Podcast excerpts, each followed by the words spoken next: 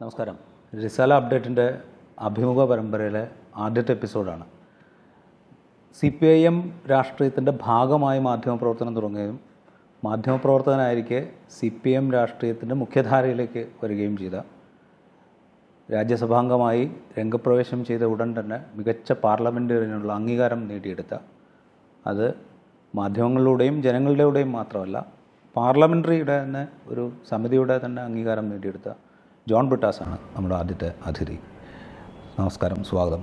Thank you ഈ parliamentary രംഗത്തേക്ക് ഒരു കടക്കുമ്പോൾ കടക്കുന്ന സമയത്ത് അതായത് C P I M Rajya Sabha സ്ഥാനാർത്ഥിയായിട്ട് നോമിനേറ്റ് ചെയ്യുമ്പോൾ ഇതിനേക്കാൾ കൊള്ളാവുന്ന സി പി എമ്മിന്റെ പ്രവർത്തന പാരമ്പര്യമുള്ള നിരവധി നേതാക്കളുണ്ടല്ലോ. എന്തിന് ജോൺ ബ്രിട്ടാസ് എന്നുള്ള ചോദ്യം വലിയ തോതിൽ ഉയർന്നു കേട്ടിരുന്നു? നല്ല പ്രസക്തിയുള്ള ചോദ്യമാണത്. അതെ. അന്ന് വളരെ തോതിൽ വലിയ തോതിൽ ഉയർന്നിട്ട് പക്ഷേ ആ ഹാൻഡിലുകൾ പിന്നീട് ഇപ്പോൾ കുറച്ചു കാലം കഴിയുമ്പോൾ അന്ന് ആ ചോദ്യം ചോദിച്ചത് ശരിയായിരുന്നില്ല. ഇത്രയും മികച്ച പ്രകടനം ഞങ്ങൾ പ്രതീക്ഷിച്ചിരുന്നില്ല എന്ന മട്ടിൽ പിന്നീട് എഴുതുന്ന കണ്ടു. ഇത് കാണുമ്പോൾ ഒരു ഇൻഡിവിജ്വൽ എന്നുള്ള നിലയ്ക്ക് എന്താ തോന്നുന്നത്? അത് അവർ വളരെ സതുദ്ദേശത്തോടു കൂടി നടത്തിയിട്ടുള്ള പ്രതികരണം. എന്താ കാരണം വെച്ചാൽ ഇപ്പം ഞാനാണേലും നമ്മൾക്ക് ഓരോ എക്സ്പെക്റ്റേഷൻ ഉണ്ടല്ലോ. ഏറ്റവും വളരെ ഗംഭീരമായ ഒരു സ്ഥാനാർത്ഥിത്വം എല്ലാ രംഗത്തും വരണമെന്നൊക്കെ ആഗ്രഹം നമുക്കും ഉണ്ടാവുമല്ലോ അപ്പോൾ ഓരോരുത്തർക്കും ഓരോ പ്രതീക്ഷകളുണ്ടാവും. അപ്പോൾ അതിന്റെ ഭാഗമായിട്ട് അവർ വളരെ സതുദ്ദേശത്തോടെയാണ് അത് ഞാനൊരു അതിനൊന്നും കാണുന്നത് അത് ഏത് രംഗത്തെടുത്താലും അങ്ങനെ ഉണ്ടാവില്ല. ഇപ്പം ലോകസഭാ സ്ഥാനാർത്ഥികളെ പ്രഖ്യാപിക്കുമ്പോൾ എപ്പോഴും ഓരോരുത്തരുടെ മനസ്സിൽ അതിനേക്കാൾ നാല് പേര് വേറെയുണ്ട് എന്നൊക്കെ ചിന്തിക്കുന്ന ഒരു സാഹചര്യം ഉണ്ടാകാം. അപ്പോൾ അവരെയൊക്കെ ഞാൻ ബഹുമാനിക്കുന്നു. എന്നുവെച്ചാൽ അവർ വളരെ ഗുഡ് ഇന്റൻഷൻസോട് കൂടിയിട്ട് പറഞ്ഞാണത്. ഇതിൽ ആദ്യത്തെ സ്പീച്ച് അതായത് ഈ വിമർശനങ്ങളുടെയൊക്കെ തുടർച്ചയിൽ രാജ്യസഭ അംഗമായി വന്നതിന് ശേഷമുള്ള ആദ്യത്തെ സ്പീച്ച് തന്നെ വലിയ തോതിൽ അംഗീകരിക്കപ്പെടുകയോ വലിയ തോതിൽ എന്താ പറയുക പ്രകീർത്തിക്കപ്പെടുകയോ ചെയ്തിട്ടുണ്ട്. രാജ്യ അന്നത്തെ രാജ്യസഭാ അധ്യക്ഷനായിരുന്ന വെങ്കയ്യ നായിഡു തന്നെ ഈ ഇങ്ങനെ ഒരു പ്രസംഗം രാജ്യസഭയിൽ ഒരു പുതിയ അംഗം നടത്തിയിട്ട് അതിന്റെ ഒരു വരി പോലും പിറ്റേ ദിവസം മാധ്യമങ്ങളിൽ വന്നില്ലല്ലോ എന്ന് പറയുന്ന കാഴ്ച നമ്മുടെ മുമ്പിലുണ്ട്. അപ്പോൾ ആ പ്രസംഗത്തിൽ ഞാൻ ഇവിടെ നടത്തുന്നത് ഒരു മെയ്ഡൻ സ്പീച്ച് ആണെങ്കിലും ഞാൻ തൊള്ളായിരത്തി തൊണ്ണൂറ്റിയെട്ട് മുതൽ അവിടെ ഇരുന്ന് ഈ സഭയുടെ ഭാഗമായ ആളാണ് എന്ന് പറയുന്നുണ്ട്. ഈ തൊണ്ണൂറ്റിയെട്ട് മുതൽ സഭയുടെ തൊള്ളായിരത്തി എൺപത്തി എട്ട് പത്ത് വയസ്സിന്റെ കുറച്ച കുഴപ്പമില്ല. എൺപത്തെട്ട് മുതൽ ഞാൻ ഇവിടെ ഇരുന്ന് കാണുന്നുണ്ട്. അന്ന് എന്റെ ഓർമ്മ ശരിയാണെങ്കിൽ ഏറ്റവും യങ്ങർ പാസ് യങ്ങസ്റ്റ് ആയിട്ട് ഈ പാസ് കിട്ടുന്ന പാർലമെന്ററി റിപ്പോർട്ടിങ്ങിന് പാസ് കിട്ടുന്ന ആളാണ് ജോൺ ബ്രിട്ടാസ്. അപ്പോൾ ഈ അനുഭവത്തിന്റെ ഒരു താരതമ്യം ഒന്ന് പറയാൻ പറ്റുമോ എൺപത്തെട്ട് മുതൽ നമ്മൾ കണ്ടുകൊണ്ടിരുന്ന ഒരു പാർലമെന്റും പാർലമെന്റ് സെഷനും ഇപ്പോൾ ഉള്ള ഒരു പാർലമെന്റ് സെഷനും തമ്മിലുള്ളൊരു ഒരു കമ്പാരിസൺ ഒന്ന് ഷോർട്ടായിട്ട് അതെ. ഇപ്പോൾ ഇത് ഈ എന്റെ ഇൻ സ്പീച്ച് എന്ന് പറയുന്നത് പക്ഷേ എനിക്കൊരു അനുഭവമായിരുന്നു. കാരണം വെച്ചാൽ നമ്മൾ എന്തൊക്കെ പറഞ്ഞാൽ തുടക്കക്കാരനല്ലേ. പിന്നെ ലോകസഭയിൽ നിന്ന് വ്യത്യസ്തമായിട്ട് രാജ്യസഭ എന്ന് പറഞ്ഞാൽ പൊതുവേ ആൾക്കാർ പറയണത് താപ്പാനകളുടെ കേന്ദ്രം എന്നാണ്.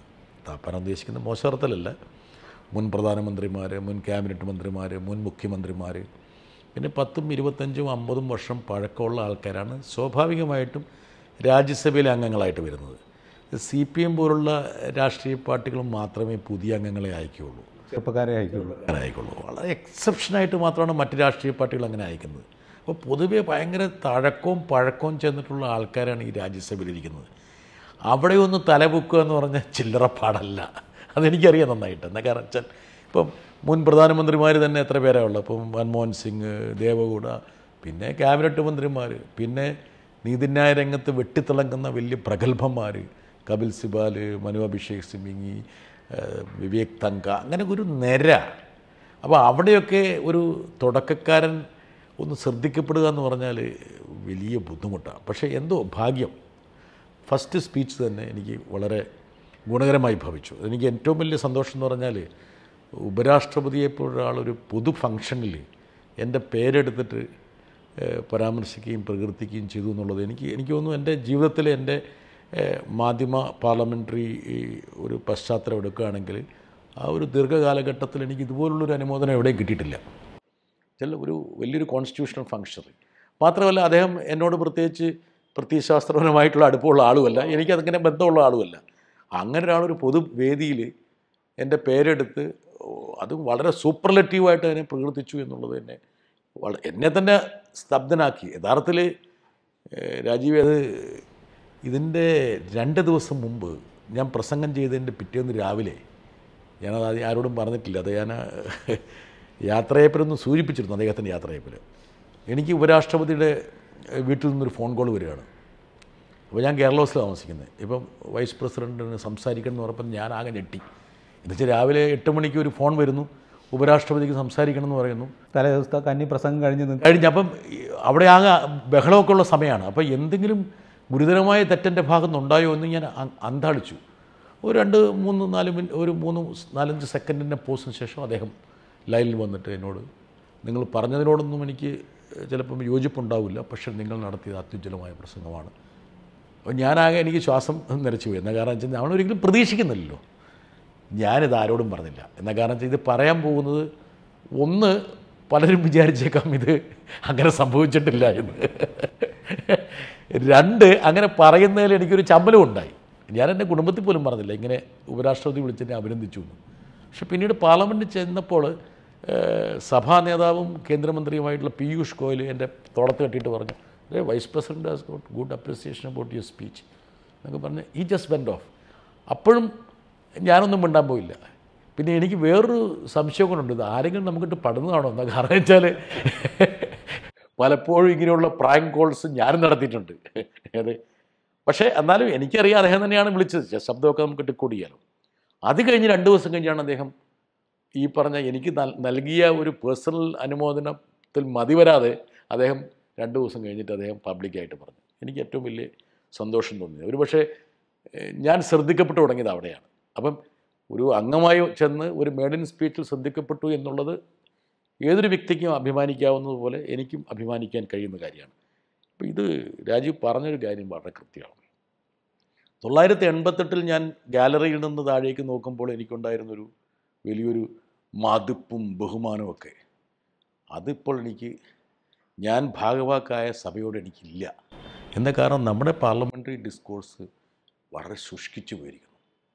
അന്നൊക്കെ പ്രധാനമന്ത്രിമാരെയും മന്ത്രിമാരെയൊക്കെ അലക്കുന്ന ഒരു സഭയാണ്. പിന്നെ ഏത് വിഷയത്തെക്കുറിച്ച് എപ്പോഴും ചർച്ച ചെയ്യാൻ കഴിയുന്ന സ്വതന്ത്രമായ ഒരു സഭാ സംവിധാനം. അന്ന് രാജീവ് ഗാന്ധിയാണ് പ്രധാനമന്ത്രി. നാലിൽ മൂന്ന് ഭൂരിപക്ഷത്തോടെ വരുമ്പോൾ പോലും ഈ ഈ രാജ്യസഭ എന്ന് പറയുന്നത് അന്ന് അദ്ദേഹത്തിന് ഏറ്റവും പ്രധാനപ്പെട്ട കോൺസ്റ്റിറ്റ്യൂഷണൽ അമെൻഡ്മെന്റിനെ പരാജയപ്പെടുത്തിയ ഒരു പശ്ചാത്തലമുണ്ട്. നഗരപാലിക. അങ്ങനെയാണ് അദ്ദേഹം തെരഞ്ഞെടുപ്പിലേക്ക് പോകുന്നത്.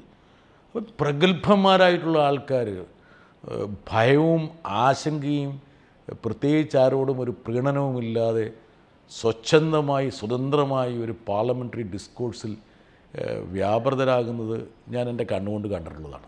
അവിടെ നിന്നുള്ള ഇങ്ങോട്ടുള്ള ഒരു മൂന്നര പതിറ്റാണ്ട് കാലത്തെ ഒരു പ്രയാണത്തിൽ ഒരുപാട് നഷ്ടപ്പെട്ടു പാർലമെന്റിൽ നിന്ന് ഞാൻ വിശ്വസിക്കുന്ന ഒരാളാണ്. അതിലെനിക്ക് വളരെ മനസ്താപമുണ്ട്. ഇതിനിടയിൽ ഞാൻ ഈ വെങ്കയ്യ നായിഡുവിന്റെ കാര്യത്തിലൊരു ക്രിട്ടിക്കൽ ക്വസ്റ്റ്യൻ എനിക്കുണ്ട്. അതിലേക്ക് ഞാൻ പറയാം അതിന് മുമ്പ് ഒരു കാര്യം ചോദിച്ചിട്ട് ഇതിന്റെ ഇടയിൽ ഈ കാലയളവിനിടയിൽ ഒരുപാട് ഡ്രമാറ്റിക് മൂമെന്റ്സ് സാക്ഷ്യം വഹിച്ചിട്ടുണ്ടാവും കാരണം വെച്ച് കഴിഞ്ഞാൽ അവിശ്വാസ പ്രമേയങ്ങൾ വിശ്വാസ പ്രമേയങ്ങൾ അതിന്മേലുള്ള ചർച്ച ഹീറ്റഡ് ഡിബേറ്റ്സ് മറ്റേ ലോക്സഭയുടെ ടേബിളിന് മുമ്പിലേക്ക് പണപ്പെട്ടി കൊണ്ടുവരുന്ന കാഴ്ച. ഇങ്ങനെ പല ഡ്രമാറ്റിക് ആയിട്ടുള്ള മൊമെൻസും കണ്ടിട്ടുണ്ടാവും. യഥാർത്ഥത്തിൽ എന്നോട് തൊള്ളായിരത്തി എൺപത്തെട്ട് മുതലുള്ള പാർലമെന്റിന്റെ ഒരു ചരിത്രം എഴുതാൻ പറഞ്ഞാൽ എനിക്ക് പെട്ടെന്ന് എഴുതാൻ പറ്റും. എന്നുവെച്ചാൽ ഓരോ ദൃശ്യങ്ങളും എനിക്ക് മനസ്സിൽ പച്ച പിടിച്ച് കിടപ്പുണ്ട്. അത് മാത്രമല്ല ഈ ലോകസഭയിലും രാജ്യസഭയിലും ഓരോരുത്തരും നടത്തുന്ന ശ്രദ്ധേയമായ പ്രസംഗത്തിന്റെ വരികൾ പോലും എനിക്ക് ഓർമ്മയുണ്ട്. പിന്നെ ഓരോരുത്തരുടെ ബോഡി ലാംഗ്വേജ് വൺ ലൈനേഴ്സ് ഓരോരുത്തർ എങ്ങനെയാണ് സഭയെ സമീപിക്കുന്നത്? എനിക്ക് വളരെ സ്പഷ്ടമായിട്ട് എനിക്കറിയാം. എന്താ കാരണം വെച്ചാൽ അത്രത്തോളം ഞാൻ ശ്രദ്ധിച്ചിരുന്നു. എന്ന് വെച്ചാൽ ഞാൻ രാവിലെ ഈ ക്വസ്റ്റ്യൻ ക്വസ്റ്റ്യൻ മുതൽ അവിടെ പ്രസന്റ് ആകും യഥാർത്ഥത്തിൽ ഈ ചോദ്യോത്തര വേള എന്നൊക്കെ പറയണുണ്ടല്ലോ. നമുക്ക് ഒരു മണിക്കൂറിലെ ചോദ്യോത്തര വേള കൊണ്ട് ഈ രാജ്യത്തെ ബാധിക്കുന്ന എന്തെല്ലാം മേഖലയെക്കുറിച്ചുള്ള അറിവുകളാണ് നമുക്കവിടെ ഒഴുകുന്നറിയും അപ്പം അത്ര നമ്മുടെ ഒരു കാഴ്ചപ്പാടിൽ വലിയൊരു മാറ്റം വരുത്തുന്ന ഒരു സംഭവമാണ് ഈ പാർലമെന്റ് എന്ന് പറയുന്നത്. അപ്പോൾ ഓരോ വ്യക്തിയുടെ സവിശേഷതകൾ. ഇപ്പം ചില വ്യക്തികളൊക്കെ എഴുതുന്ന ഇപ്പോൾ എനിക്ക് ഓർമ്മയുണ്ട് രാജീവ് ഗാന്ധി പിന്നെ പ്രധാനമന്ത്രി ആയിരിക്കുമ്പോൾ അദ്ദേഹം സഭയിലേക്ക് വരുന്ന ഒരു ഒരു ഒരു ഒരു രീതി.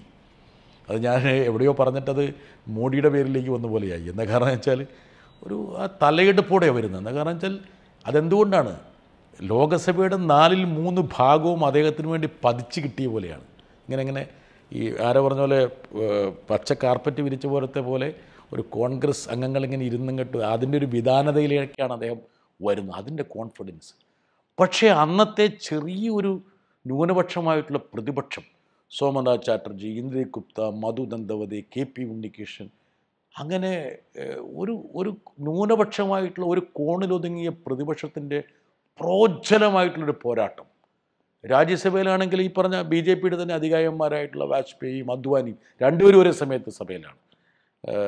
സി പി എമ്മിന്റെ സമർ മുഖർജി പിന്നെ ദീപൻ ഘോഷ് ഒരുപാട് പ്രഗത്ഭന്മാർ അപ്പോൾ അന്നത്തെ പ്രതിപക്ഷം ശിഥിലമായെങ്കിൽ പോലും അവർ നടത്തിയൊരു പോരാട്ടമുണ്ട്. പോരാട്ടത്തിന്റെ അനന്തരഫലം നമുക്കറിയാം. നാലിൽ മൂന്ന് ഭൂരിപക്ഷത്തെ ഭൂരിപക്ഷ അധികാരത്തിൽ വന്ന സർക്കാർ പിന്നീടുള്ള തെരഞ്ഞെടുപ്പിൽ മൂക്കൂത്തിപ്പോയി. ആ പദത്തിൽ നിന്ന് ഇതുവരെ കോൺഗ്രസ്സിന് രക്ഷപ്പെടാൻ പറ്റിയിട്ടില്ല. അപ്പം ഒരു ഫൈറ്റൊക്കെ എന്ന് പറഞ്ഞാൽ നമുക്ക് കാണാൻ കഴിയുന്ന അപ്പോൾ ബൊഫേഴ്സ് കുംഭകോണത്തെ മുൻനിർത്തിയില്ല. ഇപ്പോൾ കെ പി ഉണ്ണികൃഷ്ണനൊക്കെ ഞാൻ കാണുമ്പോൾ വലിയ ആദരവാണ്. എന്നാ കാരണം വെച്ചാൽ എത്ര പഠിച്ചിട്ടും പ്രാഗൽഭ്യത്തോടെയൊക്കെയാണ് അതേ അവരെ പോലുള്ള ആൾക്കാർ സഭയെ സമീപിച്ചത്. അപ്പോൾ ആ ഓരോ രംഗങ്ങളും എനിക്ക് മനസ്സിലുണ്ട്. അത് ശരിയാണ്. എന്താ കാരണം എന്ന് വെച്ചാൽ എനിക്ക് വലിയൊരു ലേണിംഗ് കേർവാണ് ഈ പറഞ്ഞ പാർലമെന്റിന്റെ കവറേജ് എന്നുള്ളത്. അത് സ്വാഭാവികമായിട്ടൊരു മെമ്പർ നിലയിൽ എന്നെ സഹായിച്ചിട്ടുണ്ടെന്നുള്ള കാര്യത്തിൽ തർക്കമില്ല. എന്നാൽ കാരണം വെച്ചാൽ പലരുടെയും രീതികൾ എവിടെയാണ് നർമ്മം കൊണ്ടുവരേണ്ടത് എവിടെയാണ് ഒരു ഈസി ആയിട്ട് സംസാരിക്കേണ്ടത് എവിടെയാണ് ഹോംവർക്ക് ചെയ്യേണ്ടത്. പിന്നെ ഹോംവർക്കിന് പകരമായിട്ട് വേറൊന്നും ഈ ലോകത്തില്ല നമ്മൾ ഗ്രഹപാഠം ചെയ്തു എന്ന് മന്ത്രിക്ക് മനസ്സിലായാൽ കുറച്ച് ബുദ്ധിമുട്ടാണ് നമ്മൾ ചെറിയൊരു പാർട്ടിയുടെ ഒരു പ്രതിനിധിയായിരിക്കാം. വളരെ ജൂനിയറായിട്ടുള്ള എം പിയാണ് പക്ഷേ ഗ്രഹപാഠത്തിന് എപ്പോഴും പാർലമെന്റിന് അന്നുമുണ്ട് ഇന്നുമുണ്ട് സ്ഥാനം. നമ്മളെ അങ്ങനെ അങ്ങോട്ട് എന്താണ് കയറി മെതിയാൻ എഴുതി തള്ളാൻ പറ്റില്ല. എഴുതി തള്ളാൻ പറ്റില്ല. അപ്പോൾ ഗ്രഹപാഠം എന്നുള്ളത് വളരെ പ്രധാനപ്പെട്ട ഒരു കാര്യം. ഞാൻ നേരത്തെ ചോദിക്കാൻ വന്ന കാര്യം എന്ന് പറഞ്ഞു കഴിഞ്ഞാൽ അത് അതിന്റെ ഒരു ഒരു കോണ്ടെക്സ്റ്റ് ഒരു പക്ഷേ ഡിഫറെന്റ് ആയേക്കാം. ഇപ്പോൾ ഇ എം എസും ഒരുപാട് പറഞ്ഞിട്ടുണ്ട്. എന്നെ ഒരു എതിരാളി പുകഴ്ത്തുന്നുണ്ടെങ്കിൽ എനിക്കെന്തോ ഒരു തെറ്റുപറ്റിയിട്ടുണ്ട് എന്ന് ഞാൻ മനസ്സിലാക്കണം എന്ന് ഇ എം എസും ഒരുപാട് പറഞ്ഞിട്ടുണ്ട്.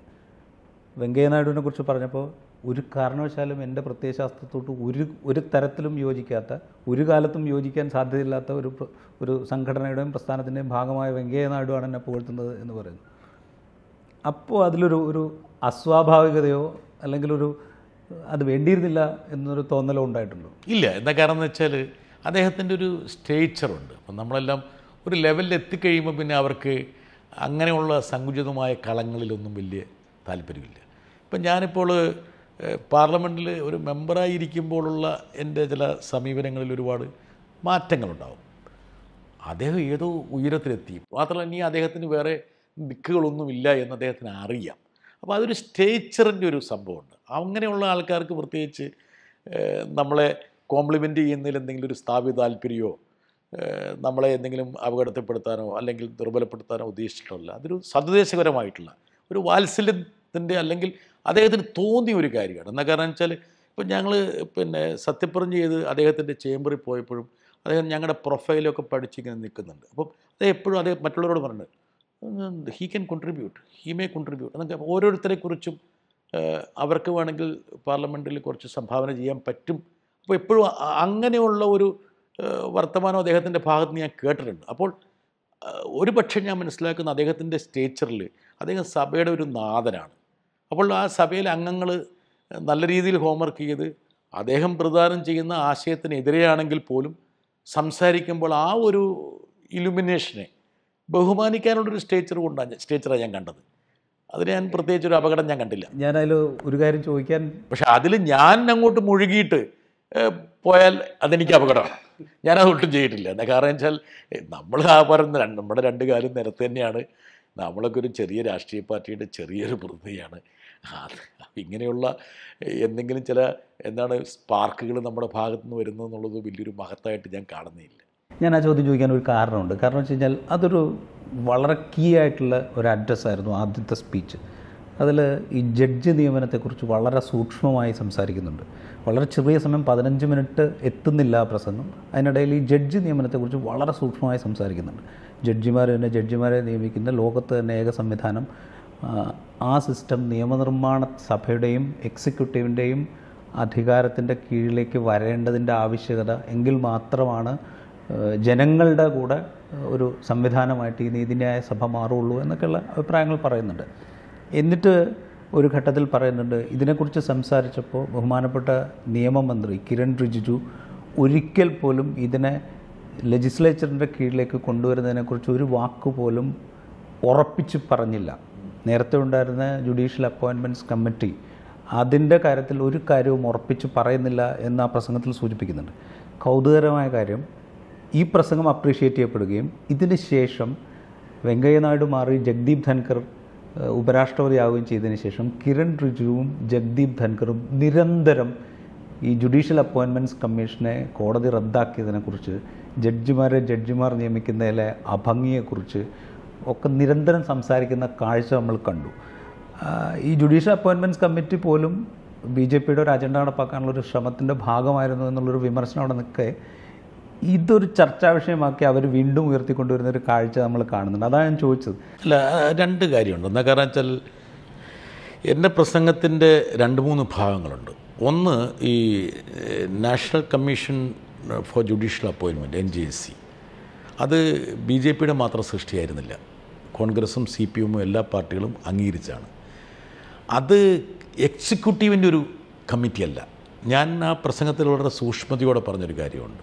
എല്ലാ വിഭാഗത്തിനും പ്രാതിനിധ്യമുള്ള അത് സുപ്രീം കോടതിക്ക് മേൽക്കോയ്മയുള്ള അതേസമയം ബാർ കൗൺസിൽ ജനങ്ങളുടെ പ്രതികൾ അങ്ങനെയുള്ള സംവിധാനങ്ങൾക്ക് പ്രാതിനിധ്യമുള്ള ഒരു വിപുലമായിട്ടുള്ള ഒരു അപ്പോയിൻമെന്റ് സംവിധാനത്തെക്കുറിച്ചാണ് ഞാൻ പറയുന്നത്. അവിടെ ഇപ്പോൾ ഉദാഹരണം പറഞ്ഞാൽ രണ്ടോ മൂന്നോ സീനിയറായിട്ടുള്ള ജഡ്ജിമാർ അതിൽ ഉണ്ടായിരിക്കുക അവർ വീറ്റോ ചെയ്താൽ ഒരു പ്രപ്പോസൽ അസാധുവാക്കപ്പെടും. അങ്ങനെ ഒരു വിസ്തൃതമായ ഒരു സമിതിയെക്കുറിച്ചുള്ള ഒരു കോൺസെപ്റ്റാണ് ഞാനത് പറഞ്ഞത്. അതിനെക്കുറിച്ച് ആർക്കും ഒരു തർക്കമില്ല രണ്ട് ഞാൻ ഊന്നിയത് ലാക്ക് ഓഫ് ഡൈവേഴ്സിറ്റിയാണ് അതായത് നൂറ്റി മുപ്പത് നൂറ്റി നാൽപ്പത് കോടി ജനങ്ങളുള്ള ഒരു സ്ഥലത്ത് ഇന്ത്യയിലെ പിന്നോക്കക്കാരൻ ഒരു സുപ്രീം കോടതി ജഡ്ജിയാകാൻ നാൽപ്പതും അൻപതും വർഷം കാത്തു നിൽക്കേണ്ടി വരുന്നു. അല്ലെങ്കിൽ അറുപത് വർഷം കാത്തു നിൽക്കുന്നു ചീഫ് ജസ്റ്റിസ് എത്രയാണ് അപ്പോൾ പ്രാതിനിധ്യമില്ലായ്മ ന്യൂനപക്ഷങ്ങൾ പിന്നോക്കക്കാർ ദളിതർ സ്ത്രീകൾ പിന്നെ മൂന്നാമത്തെ എലമെന്റ് കുടുംബ വാഴ്ച. ഞാൻ ഒരു ജഡ്ജിയുടെ ഒരു പ്രൊഫൈൽ അവിടെ വായിച്ചു. പേര് പറയാതെ. എല്ലാവരും കുടുംബ ജഡ്ജിമാരാണ്. നാലാമത്തെ ഒരു പ്രത്യേകത. അതായത് ഒരു ട്രാൻസ്പെറൻസി വരണം. ഒരു ക്ലാസ് ഫോർ എംപ്ലോയിയെ നമ്മൾ അപ്പോയിന്റ് ചെയ്യുമ്പോഴും ആ വ്യക്തി ആരാണ്? വ്യക്തി അതിന്റെ ക്വാളിഫിക്കേഷൻ എന്താണ്? എന്ന് കൃത്യമായിട്ട് വരണം. അഞ്ചാമത്തെ കാര്യം ഈ കൊളേജിൻ സംവിധാനത്തിന് ട്രാൻസ്പെറൻസി ഇല്ലാത്തതുകൊണ്ട് സർക്കാരും ഒന്നോ രണ്ടോ ജഡ്ജിമാരും തമ്മിൽ ബാട്ടർ നടക്കുന്നു. സർക്കാരിന് വേണ്ട ആൾക്കാരെ അവർ നൽകുന്നു. അവർക്ക് വേണ്ട ആൾക്കാരെ നൽകുന്നു. അപ്പം വിപുലമായ രീതിയിലുള്ള ഒരു ഒരു സംസാരമാണ് ഞാൻ നടത്തിയത്. അതിൽ ഈ പറഞ്ഞ അഞ്ച് ആറ് കമ്പോണൻസ് ഉണ്ട്. അതൊന്നും ഒരു തർക്ക വിഷയമില്ല എനിക്ക് ഏറ്റവും സന്തോഷം തോന്നിയത് എന്റെ പ്രസംഗത്തിന് ശേഷം പിന്നീട് അന്ന് മുഖ്യ ന്യായാധിപനായിരുന്ന എൻ വി രമണ അതേക്കുറിച്ച് പ്രതികരിച്ചു വലിയൊരു സ്റ്റേറ്റ്മെന്റ് നടത്തി. ഒരു സാധാരണ മെമ്പർ നടന്ന എന്നാൽ കാരണം വെച്ചാൽ അത് അത് കോടതി സംവിധാനത്തിനെ ഷെയ്ക്ക് ചെയ്തു. ഏറ്റവും രസകരമായൊരു കാര്യം ആ പ്രസംഗത്തിന്റെ ഒരു അനുരണം എന്ന് പറയുന്നത് പാർലമെന്റ് സ്റ്റാൻഡിംഗ് കമ്മിറ്റി ഈ പറയുന്ന ഹയർ ജുഡീഷ്യറിയിലെ അപ്പോയിൻമെന്റ്സിന്റെ ഒരു ഘടന പരിശോധിച്ചപ്പോൾ എൺപത് ശതമാനം ആൾക്കാരും സവർണരാണ്. അപ്പം ഇത് ഒരു സംവിധാനത്തെ നമ്മൾ വിമർശിക്കുന്നത് ആ സംവിധാനത്തെ ഇല്ലാതാക്കാൻ വേണ്ടിയല്ല അതിനെ നവീകരിക്കാൻ വേണ്ടിയാണ്. എക്സിക്യൂട്ടീവിന് പ്രാമുഖ്യമുള്ള ഒരു നിയമന രീതിയോടും നമുക്കൊരു താല്പര്യവുമില്ല. ഒരു സംശയമില്ല അക്കാര്യത്തിൽ മറിച്ച് ഇപ്പോൾ ഈ കോളേജ് സംവിധാനം തന്നെ അവർ നയന്റി ത്രീയിൽ കൊണ്ടുവന്നിട്ട് അത് നവീകരിച്ചിരുന്നെങ്കിൽ നമ്മളതിനെ സ്വാഗതം ചെയ്തത്. അവർ നവീകരിക്കുന്നില്ല. എന്താ കാരണം വെച്ചാൽ ഇതൊക്കെ ഒരു ഒരു രണ്ടോ മൂന്നോ ജഡ്ജിമാരുടെ വ്യക്തിപരമായ ഇംഗിതം മാത്രമായിട്ട് മാറുന്നുള്ളതാണ്. ഇപ്പം ചന്ദ്രചൂഡ് ഏഹ്, ചീഫ് ജസ്റ്റിസായി ചാർജ് എടുത്തപ്പോഴും അദ്ദേഹം അഡ്രസ്സ് ചെയ്തതാണ് ഡൈവേഴ്സിറ്റിന്റെ മുകളിലാണ് ഈ ഡൈവേഴ്സിറ്റി എന്നുള്ള വിഷയം ഒരുപക്ഷെ ഒരു ചർച്ചയിലേക്ക് കൊണ്ടുവന്നു എന്നുള്ളതിൽ എനിക്ക് സന്തോഷമുണ്ട്. എന്താ കാരണം? അത് പ്രൂവ് ചെയ്യപ്പെട്ടു. ഇപ്പോൾ എന്താ നമ്മുടെ ഹൈക്കോടതികൾ എന്താണ്? ഒരു ന്യൂനപക്ഷത്തിന്റെയോ പിന്നോക്കത്തിന്റെയോ ഒക്കെ പ്രാതിനിധ്യം എന്ന് പറഞ്ഞാൽ പേരിനൊരാളാണ്. പേരിനൊരാൾ ഒരു മുസ്ലിം ഹിന്ദു ഇഷ്യൂ ഡിസ്കസ് ചെയ്യുമ്പോൾ ഡിബേറ്റ് ചെയ്യപ്പെടുമ്പോൾ അവിടെ മുസ്ലിം ജഡ്ജിയായ പ്രശ്നമുണ്ട്. ഹിന്ദു ജഡ്ജിയായ പ്രശ്നമില്ല. അത് നോർമലാണ്. അപ്പോൾ അങ്ങനെയുള്ള ഒരു രീതികൾ നമ്മുടെ ഉന്നത നീതി പീഠത്തിൽ വന്നപ്പോൾ അത് നവീകരിക്കപ്പെടുക എന്നുള്ളത് ആ ഒരു സംവിധാനത്തിന്റെ ക്രെഡിബിലിറ്റി കീപ്പ് ചെയ്യാൻ പ്രധാനം. അത് മാത്രമല്ല ഒന്നും കൂടി രാജീവേ ഞാൻ കൃത്യമായി പറഞ്ഞു. ഇന്ന് ഞങ്ങളെപ്പോലുള്ള ആൾക്കാർക്ക് ആശ്രയിക്കാൻ കഴിയുന്ന ഏക സ്ഥാപനം സുപ്രീം കോടതിയാണ് അല്ലെ ഹൈക്കോടതിയാണ്. ഇതാണ് നമ്മുടെ ബീക്കൺ ഓഫ് ഹോപ്പ് ആ ഹോപ്പ് നിലനിൽക്കണമെങ്കിൽ ഇതിന് മുകളിലുള്ള ഈ കാർമേഘങ്ങളെ നമ്മൾ നിർമ്മാർജനം ചെയ്യണം. അതല്ലാതെ ബി ജെ പി ഗവൺമെന്റിന് അപ്പോയിന്റ് ചെയ്യാനുള്ള അവസരം കൊടുക്കാൻ വേണ്ടിയിട്ടല്ല അത്. അത് അത് തെറ്റിദ്ധാരണ ഉണ്ടാകണ്ട. അല്ല അങ്ങനെ അങ്ങനെ പറഞ്ഞു എന്നല്ല എന്റെ വിമർശനം. ഇതിന് തൊട്ട് പിറകെയാണ് കിരൺ റിജുവിനെയും ജഗ്ദീപ് ധൻഖറിനെയും പോലുള്ള ആളുകൾ ഇത് വലിയ തോതിൽ ഉന്നയിക്കുന്നത് എന്നുള്ളതാണ് ഞാൻ ചൂണ്ടിക്കാണിച്ചൊരു പ്രശ്നം. അല്ല അതെന്താ കാരണം എന്നറിയോ അതെന്താ കാരണം എന്ന് വെച്ചാൽ അവർക്ക് സി മൂന്നാൽ ചീഫ് ജസ്റ്റിസുമാർ അവർക്ക് കൺവീനിയന്റ് ആയിട്ട് വന്നു. എനിക്ക് തോന്നുന്നു എനിക്ക് എന്താ പറയണ്ടേ മിശ്ര പിന്നെ രഞ്ജൻ ഗൊഗോയി അങ്ങനെ ഒരു രണ്ട് മൂന്ന് പേര് അപ്പോൾ അവർ മാറി അവർ മാറി ബോബ്ഡേ ബോബ്ഡെ. ആ ബോബ് ഡേ ഇവർ മാറി കഴി കഴിഞ്ഞപ്പോൾ പിന്നെ വന്ന ആൾക്കാർ കുറച്ച് കടുംപിടുത്തം പിടിച്ചതിലുള്ള അസ്വസ്ഥതയാണ് ഇപ്പോൾ ജസ്റ്റിസ് എൻ വി രമണയാണെങ്കിലും അവരുടെ തന്നെ നോമിനി എന്ന് ആരോപിക്കപ്പെടുന്ന ജസ്റ്റിസ് യു ലളിതാണെങ്കിൽ പോലും കുറച്ച് കടുംപിടുത്തമായിരുന്നു. ഡി വൈ ചന്ദ്രചൂഡാണെങ്കിൽ കുറച്ചും കൂടെ സ്റ്റാൻഡ് കൃത്യമായിട്ട് ജസ്റ്റിസ് ഡി വൈ ചന്ദ്രചൂഡ് എന്റെ പ്രസംഗത്തെക്കാൾ പ്രധാനം അവരുടെ ബാട്ടർ ഞാൻ പ്രസംഗത്തിൽ സൂചിപ്പിച്ച ബാട്ടർ നടക്കാതെ വന്നതിലുള്ള വിമിഷ്ടമാണ് ഉദാഹരണം പറഞ്ഞാൽ അമിത്ഷയെ ജയിലിലയച്ച അഖിൽ ഖുറേഷി എന്ന് പറഞ്ഞ ഏറ്റവും എന്താണ് ഒരു ബ്രില്യന്റ് ആയിട്ടൊരു ജഡ്ജിനെ സുപ്രീം കോടതിയിലേക്ക് നിയമിച്ചില്ലേ ഇവർ അച്ഛാ അത് അച്ചാൽ കേന്ദ്ര സർക്കാരിന് താല്പര്യമില്ലെങ്കിൽ അയാളെ ജഡ്ജിയാക്കാൻ സമ്മതിക്കില്ല എന്നുള്ളതാണ് ഇപ്പോഴും ഞാൻ ചോദിക്കുന്ന ചോദ്യങ്ങൾക്കുള്ള മറുപടി പരിശോധിച്ച് കഴിഞ്ഞാൽ നാലും അഞ്ചും വർഷമൊക്കെ കൊളീജിയത്തിന്റെ പ്രപ്പോസലിന് മുകളിൽ അവിടെ ഇരിക്കുകയാണ്. അപ്പം ഇത് അവരുടെ വിമ്മിഷ്ടം എന്ന് വെച്ചാൽ അവരുടെ പറയുന്നത് മുഴുവൻ നടപ്പിലാക്കാൻ പറ്റാതെ വരുമ്പോൾ ഉണ്ടാകുന്ന വിമ്മിഷ്ടമാണ് അല്ലാതെ ഞാൻ തുടങ്ങി വെച്ചത് കൊണ്ടൊരു ധൈര്യത്തിൽ വന്നതല്ല മറിച്ച് സാഹചര്യമാണത്. ഓക്കെ ഇവിടെ വേറൊരു കാര്യം. ഇപ്പോൾ വെങ്കയ്യ നായിഡുവിനെ കുറിച്ച് പറഞ്ഞു. അദ്ദേഹത്തിന്റെ ഒരു സ്റ്റേച്ചറിനെ കുറിച്ച് പറഞ്ഞു. അത് കഴിഞ്ഞ് രാജ്യസഭയുടെ അധ്യക്ഷ സ്ഥാനത്തേക്ക് ജഗ്ദീപ് ധൻഖർ വരുമ്പോൾ വ്യക്തിപരമായി നമ്മളതിനെ കാണാതെ അതിന്റെ ഭാഷയിലും രാഷ്ട്രീയത്തിലും വന്ന മാറ്റം അത് എങ്ങനെയാണ് വിലയിരുത്തുക നമ്മൾ? വലിയ മാറ്റം. എന്താ കാരണം എന്ന് വെച്ചാൽ ജഗദീപ് ധങ്കർ എന്തുകൊണ്ട് ഉപരാഷ്ട്രപതിയായി എന്നുള്ളത് അദ്ദേഹത്തിന്റെ തൊട്ടുമുമ്പിലുള്ള ദൗത്യത്തെക്കുറിച്ച് പരിശോധിക്കുമ്പോൾ മനസ്സിലാവും. അദ്ദേഹം ഒരു സംസ്ഥാന ഗവൺമെന്റിന് ഒരുപാട് തലവേദനകൾ കൊടുത്തു. ഒരു കലഹപ്രിയനായിട്ടുള്ള ഗവർണറായിട്ട് വിരാജിച്ചു.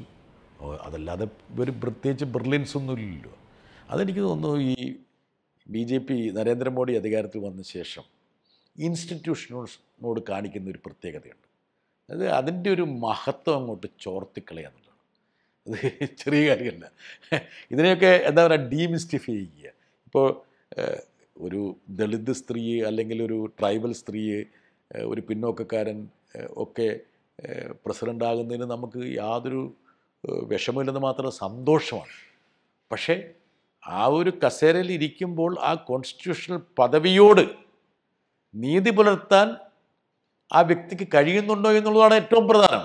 അതല്ലാതെ ആ ഒരു വ്യക്തിയുടെ ജാതിയോ മതമോ അല്ല നമ്മുടെ പ്രധാനം. ഇപ്പം കെ ആർ നാരായണൻ ദളിത് രാഷ്ട്രപതിയായിരുന്നു. ദളിത് വിഭാഗം. പക്ഷേ കെ ആർ നാരായണന്റെ ദളിത് ഐഡന്റിറ്റി അല്ല. കെ ആർ നാരായണന്റെ ആ ബ്രില്യൻസും ആ ഒരു ജുഡീഷ്യസ് ആയിട്ടുള്ള തീരുമാനങ്ങളുമാണ് നമ്മൾ അപ്രിഷ്യേറ്റ് ചെയ്യുന്നത്. അല്ലാതെ ഒരു ദളിത് രാഷ്ട്രപതിയായി എന്നുള്ള ഒരു ഘടകമല്ല. കെ ആർ നാരായണൻ തരത്തിൽ ഒരു സർക്കാരിന്റെ ഭൂരിപക്ഷം എങ്ങനെ നിർണയിക്കപ്പെടണമെന്നും ഒരു പാർട്ടി എങ്ങനെയാണ് മന്ത്രിസഭ രൂപീകരിക്കാൻ വിളിക്കേണ്ടതെന്നുള്ളത് ഇന്ത്യൻ ചരിത്രത്തിൽ ഏറ്റവും നിർണായകമായിട്ടുള്ള ഒരു തീരുമാനമെടുത്തൊരു രാഷ്ട്രപതിയാണ്. അതാണ് ആ ബ്രില്യൻസ്. അതൊക്കെ ഈ ഗവൺമെന്റ് ചോർത്തിക്കളയുകയാണ്. അതാണ് ദൗർഭാഗ്യകരമായ അവസ്ഥ. ഞാൻ ഈ ദേശീയ രാഷ്ട്രീയത്തിൽ തന്നെ നിൽക്കുകയാണ്. കാരണം വെച്ച് കഴിഞ്ഞാൽ ഈ പല പ്രധാനപ്പെട്ട ഡിബേറ്റുകൾ. ഇപ്പോൾ ഇപ്പം ഉപരാഷ്ട്രപതി പറഞ്ഞൊരു കാര്യം. അതായത് ഒരു ബ്രില്യന്റായ പ്രസന്റേഷൻ പാർലമെന്റിൽ ഉണ്ടായി പക്ഷെ അതിന്റെ ഒരു റെപ്രസെന്റേഷൻ പോലും മാധ്യമങ്ങളിൽ കണ്ടില്ല എന്ന് അദ്ദേഹം പറയുന്നുണ്ട്. അത് മാത്രമല്ല സംഭവിക്കുന്നത്. വളരെ പ്രധാനപ്പെട്ട ഡിബേറ്റുകൾ വളരെ പ്രധാനപ്പെട്ട ഡിസ്കഷനുകൾ. അത് ബ്രിട്ടാസിന് നേരത്തെ ചൂണ്ടിക്കാണിച്ച ഒരു ക്വസ്റ്റ്യൻ അവർ സെഷനിൽ എന്താണ് രാജ്യത്തിന്റെ അവസ്ഥ എന്ന് വ്യക്തമാക്കുന്ന വിവരങ്ങൾ പുറത്തേക്ക് വരുമ്പോൾ ഇതൊന്നും മീഡിയാസിൽ റെപ്രസെന്റ് ചെയ്യപ്പെടുന്നില്ല എന്ന് പറയുന്നൊരു ഒരു ദയനീയമായ സാഹചര്യമുണ്ടോ? ഒരു മാധ്യമപ്രവർത്തനം നിലയിൽ എന്റെ ഈ ഒരു മൂന്നര പതിറ്റാണ്ട് കാലത്തെ ഏറ്റവും മോശപ്പെട്ട ദിനങ്ങളിലൂടെയാണ് നമ്മുടെ മാധ്യമ മേഖല കടന്നു പോകുന്നത് എന്നുള്ളതാണ്. ഈ അക്കാര്യത്തിൽ ഞാൻ പുറമേക്ക് വെറുതെ വാക്കുകൾ കൊണ്ട് പറയുന്നതല്ല ഒരു വളരെ ഹെവി ഹാർട്ടോട് പറയുന്നതാണ്. നമ്മുടെ മുമ്പിൽ ഇങ്ങനെ ഈ മാധ്യമങ്ങൾ ഇങ്ങനെ ഇങ്ങനെ ഈ ചെതൽപ്പുറ്റിങ്ങനെ പൊടിയുന്ന പോലെ പൊടിയുന്ന ഞാൻ കണ്ടുകൊണ്ടിരിക്കുകയാണ്. ഒരു തന്റെടോ ധൈര്യമോ ആർജവമോ ഇല്ല. ഇന്ന് ആരാണ് നമ്മുടെ പത്രാധിപന്മാർ ഡൽഹിയിൽ ആരാ നമ്മുടെ എഡിറ്റേഴ്സ്? ആർക്കും അറിയില്ല പ്രസക്തിയില്ല. പൊളിറ്റിക്കൽ എഡിറ്റർ ആരാണ്? പാർലമെന്റ് കറസ്പോണ്ടന്റ് ആരാണ്? എന്തെങ്കിലും കാമ്പും കഴമ്പും ഉണ്ടോ? സർക്കാരിനെതിരെ ഒരു രണ്ട് വരി എഴുതാനുള്ള ആർജവമുള്ള ഒരു മാധ്യമപ്രവർത്തനം ഇല്ലാതെ പോവുകയാണ്. ഞാനെപ്പോഴും കേരളത്തിലെ മാധ്യമപ്രവർത്തനോട് പറയും കേരളം നോക്കിയിട്ട് ഇന്ത്യയിലെ മാധ്യമപ്രവർത്തനത്തെ വിലയിരുത്തരുത്. കേരളത്തിൽ റൈറ്റ്ലി ഓർ റോങ്ലി ആർക്കും എന്തും എപ്പോഴും എങ്ങനെയും വിളിച്ചു പറയാനുള്ളൊരു അവകാശമുണ്ട്. സ്വാതന്ത്ര്യമുണ്ട്. ഞാനെപ്പോഴും ആ സ്വാതന്ത്ര്യം സംരക്ഷിക്കപ്പെടണമെന്നുള്ള അഭിപ്രായക്കാരനാണ് അതിന്റെ ഇമ്പാക്റ്റ് എനിക്ക് ഗുണകരമാണോ ദോഷകരമാണോ എന്ന് ഞാൻ ജഡ്ജ് ചെയ്യാറില്ല. ചിലപ്പോൾ എനിക്ക് ദോഷകരമായിരിക്കും. പക്ഷേ എങ്കിൽ പോലും ആ ഒരു പ്രത്യേക സ്വാതന്ത്ര്യം സംരക്ഷിക്കപ്പെടണമെന്നുള്ള അഭിപ്രായക്കാരനാണ് കേരളത്തിന് വെളിയിലേക്ക് നോക്കുക. ഡൽഹിയിൽ ഞാനൊക്കെ ഡൽഹിയിലെത്തിയ സമയത്ത് പാർലമെന്റ് സമ്മേളനം വരുമ്പോൾ ഓരോ ദിവസവും അന്നത്തെ പത്രങ്ങളിൽ എക്സ്പോസിയസ് ആണ്. അതായത് ആ സർക്കാരിനെ ബാധിക്കുന്ന കുംഭകോണങ്ങൾ വൺ ആഫ്റ്റർ വൺ ആയിട്ട് ഇങ്ങനെ പത്രങ്ങളിലെ മുന്താളുകൾ വന്നുകൊണ്ടിരിക്കും. അപ്പോൾ ഈ പറയുന്ന നാലാം നെടുന്നൂടെന്ന് പറഞ്ഞ മീഡിയയും രണ്ടാം നെടുന്നൂടെന്ന് പറയുന്ന പാർലമെന്റും തമ്മിലുള്ള ഒരു ഒരു സിംഗ്രണൈസേഷൻ ഉണ്ട്. ഈ വരുന്ന വാർത്തകളുടെ കൂടുതൽ തെളിവോട് കൂടിയിട്ടാണ് പാർലമെന്റ് മെമ്പർമാർ ഈ പറഞ്ഞ പാർലമെന്റ് സമ്മേളനത്തിൽ ഈ വിഷയം ഉന്നയിക്കുന്നത്. ഒരു ജുഗൽബന്ദിയുണ്ട് അക്കൗണ്ടബിലിറ്റി ഉണ്ട് അപ്പോൾ സർക്കാർ അക്കൗണ്ടബിളാണ്. ഇന്ന് അങ്ങനെ വല്ല സംഭവമുണ്ടോ? ഇന്ന് ഡൽഹിയിലെ പത്രങ്ങളിലും ടെലിവിഷനുകളിലും ഏതെങ്കിലും മന്ത്രിയുടെ ഒരു അഭിമുഖമാണ് ഏറ്റവും വലിയ ഇൻവെസ്റ്റിഗേറ്റീവ് സ്റ്റോറി. പിന്നെ ഈ പറഞ്ഞ ടെലിവിഷനിൽ രാവും പകലും ഈ മുസ്ലിം ഹിന്ദു മുസ്ലിം ഹിന്ദു എന്നും പറഞ്ഞ് ഓരോ വിഷയങ്ങൾ എടുത്തിട്ടിട്ട് ഇങ്ങനെ അലക്കി അലക്കി അലക്കി ഇപ്പോൾ നമ്മുടെ രാജ്യത്തുള്ള ഈ ധ്രുവീകരണത്തെ ഇങ്ങനെ കുറേയും കൂടി വഷളാക്കുക. ഇതിലേക്ക് നമ്മുടെ മാധ്യമ പ്രവർത്തനം മാറിയിട്ടുണ്ട്. എനിക്ക് തോന്നുന്നു സ്വതന്ത്ര ഇന്ത്യയുടെ ചരിത്രത്തിൽ സ്വതന്ത്ര ഇന്ത്യ അല്ല ബ്രിട്ടീഷ് ഇന്ത്യ പോലുള്ള ചരിത്രം എടുത്തു കഴിഞ്ഞാൽ ഇത്രയും അഗാധ ഗർത്തത്തിലേക്ക് മാധ്യമ മേഖല പതിച്ച ഒരു സംഭവം ഉണ്ടാവില്ല. യഥാർത്ഥത്തിൽ ഡൽഹിയിലൊക്കെ പല പത്രപ്രവർത്തനം പറയാറുണ്ട് ഞാൻ മീഡിയ പേഴ്സണാണ് അവർ മീഡിയ പേഴ്സണാണെന്ന് പറയാൻ അവർക്ക് തന്നെ അപമാനമാണ്. തല മുണ്ടിട്ട് നടക്കേണ്ട ഒരു അവസ്ഥയാണ്. ഏതെങ്കിലും ഡൽഹിയിലെ ജേർണലിസ്റ്റിനെ അവിടെ ഏതെങ്കിലും അധികാര കേന്ദ്രത്തിലുള്ള ആരെങ്കിലും മൈൻഡ് ചെയ്യുന്നുണ്ടോ? മൈൻഡ് ചെയ്യുന്നില്ല the don't matter at all ഇപ്പം നമ്മൾ ഈ നാലാം തെടുന്നു എന്നൊക്കെ പറഞ്ഞിട്ട് നമ്മൾ നമ്മൾ തന്നെ ബോസ്റ്റ് ചെയ്യാറുണ്ട്. എന്ത് നേടുന്നു ആരുടെ നേടുന്നോട് ഇത്രയും ഞാനത് മനസ്സോട്ട് പറയണം. എന്നാ കാരണം വെച്ചാൽ ഞാനിതിന്റെ പ്രതാപകാലങ്ങളെല്ലാം കണ്ടിട്ടുള്ള മാധ്യമങ്ങളുടെ ഇപ്പം നമുക്ക് ബഫേഴ്സ് കുംഭകോണമൊക്കെ കണ്ടു. അരുൺ ഷൂറിയും മറ്റേ എൻ റാമും പോലുള്ള എഡിറ്റർമാരൊക്കെ ഉണ്ടല്ലോ. മുൻനിരയെ നിന്നിട്ടൊക്കെയുള്ള ബാറ്റ് ചെയ്യുന്ന ഒരു സംഭവം നമ്മൾ ഞാൻ നേരിട്ട് കണ്ടിട്ടുള്ളതാണ് അവരൊക്കെ ആ ഡോക്യുമെൻസൊക്കെ പത്രസമ്മേളനം വിളിച്ചിട്ട് വേണമെങ്കിൽ കൊടുക്കുന്ന സംഭവം പോലും ഉണ്ടായിട്ട് ഇന്ന് ഇപ്പം അദാനി സംഭവം ഉണ്ടായി. നമ്മൾ ചിന്തിച്ചു നോക്കുക. ഈ അദാനി സംഭവം എല്ലാവർക്കും അറിയാവുന്ന കാര്യമല്ലേ? ഇപ്പം ഈ വിനോദ് അദാനിയെക്കുറിച്ചുള്ള ഞാൻ ഞാനിതിനെക്കുറിച്ച് കുറച്ച് ഹോംവർക്ക് ചെയ്തതാണ്. നന്നായി ഹോംവർക്ക് ചെയ്ത പാർലമെന്റ് സംസാരിക്കാൻ വേണ്ടി. പാരഡൈസ് പേപ്പേഴ്സ് പാണ്ഡാര പേപ്പേഴ്സ് എന്നൊക്കെ പറഞ്ഞ ഷെൽ കമ്പനികളെക്കുറിച്ചും ബ്ലാക്ക് മണിയെക്കുറിച്ചുള്ള എല്ലാ എക്സ്പോസസിനും ചർച്ച ചെയ്യപ്പെട്ടൊരു കഥാപാത്രമാണ് വിനോദ് അദാനി. എത്രയോ ഈ ഹിൻഡംബർഗ് റിപ്പോർട്ടിന് മുമ്പ് എത്രയോ റിപ്പോർട്ടുകൾ ഈ അദാനിയെ ഇൻഡാക്ട് ചെയ്തിട്ടുണ്ട് നേരത്തെ നമ്മൾ പറഞ്ഞ സുപ്രീം കോടതിയിലെ ജസ്റ്റിസ് അരുൺ മിശ്രയുടെ എട്ടോ ഒൻപതോ വിധികളെക്കുറിച്ച് ഡീറ്റെയിൽഡ് ആയിട്ടുള്ള റിപ്പോർട്ട് വന്നതാണ്. എങ്ങനെയാണ് അദാനിക്ക് അനുകൂലമായിട്ട് വിധി വരുന്നതെന്ന്. അദ്ദേഹം വിരമിക്കുന്ന ദിവസം പോലും അദാനി പവേഴ്സിന് അനുകൂലമായിട്ട് വന്ന വിധി ഒക്കെ വന്നതാണ്. പക്ഷേ നോബഡി കേസ് അതെ അപ്പം ഞാൻ നോക്കുന്നത് വെച്ചാൽ ഇന്ത്യയിലെ എത്രയോ ഫൈനാൻഷ്യൽ പേപ്പേഴ്സ് ഉണ്ട്. ഏതെങ്കിലും ഫൈനാൻഷ്യൽ ചാനൽസ് ഉണ്ട് ഇക്കണോമിക് ചാനൽസ് എവിടെയെങ്കിലും ഒരു വാർത്ത ഈ ലോകത്തെ ഇളക്കി മറിച്ച ലോകത്തിന്റെ സാമ്പത്തിക രംഗത്തെ വലിയ ചർച്ചാ വിഷയമായ ഒരു വിഷയത്തെക്കുറിച്ച് ഒരു വാർത്ത ഇവിടുത്തെ മാധ്യമങ്ങളിൽ വന്നു. അപ്പോൾ യഥാർത്ഥത്തിൽ നാണക്കേടല്ലേ? ഇപ്പം നമ്മുടെ മുമ്പിൽ കാണുന്ന ഈ എക്സ്പോസിയസ് പെഗാസസ് ആണെങ്കിലും ഏതെങ്കിലും വിഷയമാണ്. ഇതൊക്കെ ഇന്റർനാഷണൽ മീഡിയയുടെ റിപ്പോർട്ടിംഗ് മാത്രമാണ്. ഇന്ത്യയിൽ ഏതെങ്കിലും മീഡിയ കഴിഞ്ഞ ഒരു ആറേഴ് വർഷം എട്ട് വർഷമായിട്ട് എന്തെങ്കിലും ഒരു സാധനം പുറത്തു കൊണ്ടുവന്നിട്ടുണ്ടോ പുറത്ത് കൊണ്ടുവരും. എന്താണ്? ഒരു കുട്ടി പട്ടിണി കിടന്നു. കുട്ടിക്ക് പിന്നെ അഡ്മിഷൻ കിട്ടിയില്ല. അല്ലെങ്കിൽ ഒരു ഇങ്ങനെയുള്ള സ്റ്റോറീസിന്റെ അപ്പുറത്ത് നമ്മുടെ വ്യവസ്ഥാപിതമായിട്ട് ഒരു എക്സിക്യൂട്ടീവിന്റെ അക്കൗണ്ടബിലിറ്റി ഉറപ്പുവരുത്തുന്ന രീതിയിലുള്ള എന്തെങ്കിലും എക്സ്പോഷർ ഉണ്ടോ? സങ്കടകരമാണ്. ഇതുപോലൊരു അവസ്ഥ ലോകത്തെവിടെയില്ല. ലോകത്ത്. ഇപ്പോൾ ഇപ്പോൾ ഈ പറഞ്ഞതിനകത്ത് ഒരു ഒരു അതോറിറ്റേറിയൻ റൂൾ നടക്കുന്ന സമയത്തുള്ള മാധ്യമങ്ങളുടെ പ്രശ്നമാണ്. ഒരു പരിധി വരെ. അല്ലെങ്കിൽ അതിന് വിധേയപ്പെട്ടിരിക്കുന്നു. രാജീവെ പാകിസ്ഥാനിൽ പോലും മീഡിയ ഇതിനേക്കാൾ ഇത്ര ബെറ്റർ അല്ലേ? ഇനി നമ്മൾ ഇങ്ങോട്ടാ നോക്കണ്ടേ. പാകിസ്ഥാനിൽ പോലും. നമ്മൾ പാകിസ്ഥാനെ എല്ലാ കാര്യത്തിലും തെറ്റി പറയുന്നതല്ലേ? പാകിസ്ഥാനിൽ പട്ടാളഭരണവും അമിതാധികാരവും സ്വേച്ഛാധിപത്യവും മജോറിറ്റേറിയൻസും ഒക്കെ ഉള്ള ഒരു സ്ഥലത്ത് ഇതിനേക്കാളും ബെറ്റർ അല്ലേ?